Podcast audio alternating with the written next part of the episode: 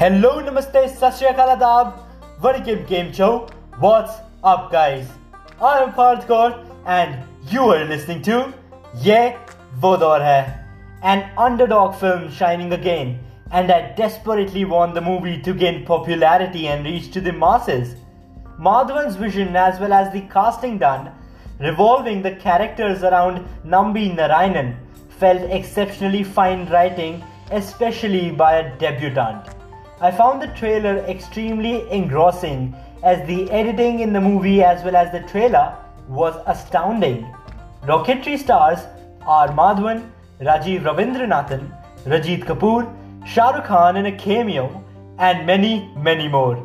Actually, I watched the movie in Hindi, whereas in other versions the cameo has been played by Surya. So without any delay, let us start the review with both the strong points and the weak points. Strong point number 1, the dialogue writing. The impact of the storyline, in my opinion, was influenced because of the strong dialogues presented correctly in the film. Also, I feel the character writing felt remarkable. The role of Nambi's wife played by Simran and even the role of Shah Rukh Khan.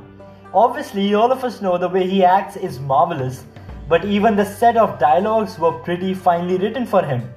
Strong point number 2, R Madhavan's dedication. This can also be included as an appreciation point for Madhavan. His devotion and commitment shown for the film is praiseworthy.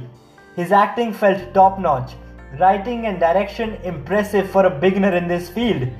Even the marketing done was decent. Releasing the movie pan-India with Shah Rukh Khan for the Bollywood fans and Surya for the South audience in a cameo was an out-of-the-box thought. The VFX in the movie and cinematography are also some fields to talk about. Strong point number 3, making the movie a biopic and focusing the film around Nambi's character. Concentrating the story around him made the audience interpret the film better.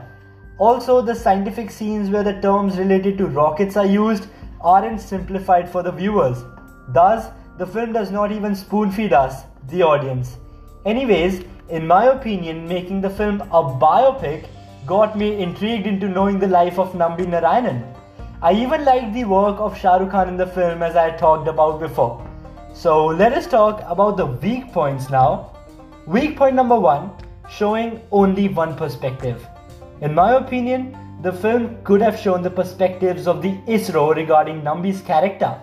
But the flaw that took place in the movie was that Madhavan was in 95% scenes the film had.